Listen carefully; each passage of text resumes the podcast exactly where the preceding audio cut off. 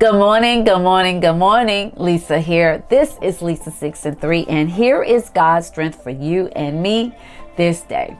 Our scripture reading is coming from Jeremiah 29, and you said it, 11. Let's go.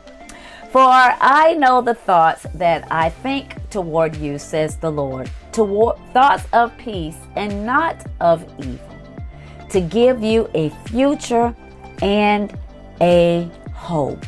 Mm-mm-mm. For I know the thoughts that I think toward you. I read the scripture um, just thinking, you know, um, how did I get here, you know, in this place of peace, place of hope. And the Lord reminded me this morning that He had been thinking about me. And I had what what you are living in today is something I have been thinking about for you some time ago.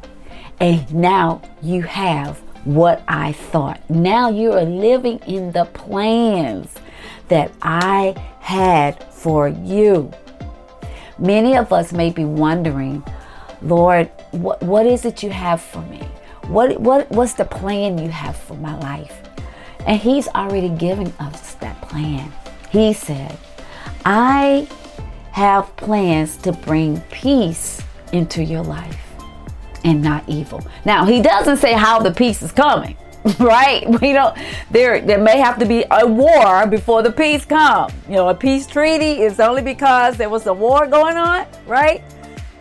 But he plans to give you peace and not evil. Then he says he's going to give you a future. And when we look ahead to the future, we're thinking positive things. You know, I won't be going through what I'm going through today in the future. Y'all, we are in the future already with some of the stuff that we are living with in the world, like AI, artificial intelligence. I mean, that's like the Jetson stuff, right? We're living in that today.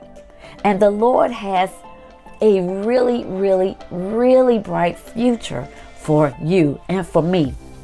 Then he says, hope. And a hope. A hope. Mm.